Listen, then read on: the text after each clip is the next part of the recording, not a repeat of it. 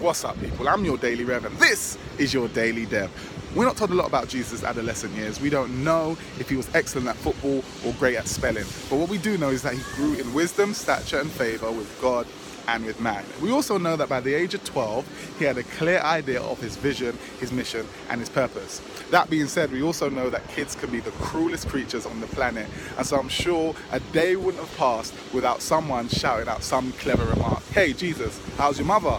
Hey, Jesus, how's the milkman? There is nowhere in Jesus' ministry where he points to his childhood as the reason why he was able to overcome insurmountable obstacles. I want you to spend some time this week, this month, this year defining clearly your mission, your vision, your purpose, and watch all the insults and watch all the negativity from the haters slide off your back like water off a duck's. I'm your Daily Rev, and that was your Daily Dev.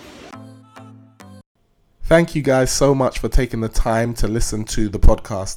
Thank you for investing your attention into all the content that we're creating here from podcasts to vlogs to blogs videos, all sorts of different things. Thank you, thank you, thank you for investing your time. To keep up to date with everything that's going on in my mind and in our HQ, head to lukewhyte.com. That's L U K E W H Y T E.com. And of course, you can follow me on all the usual places. Oh, in fact, if you have not watched any episodes of my vlog, please, please, please head to my YouTube channel, type in Luke Whyte. You can find me I'm trying to get to 100 subscribers on YouTube. It's been a while. I've got 87, so I just need 13 of you to head on over there and subscribe. Until next time, thank you.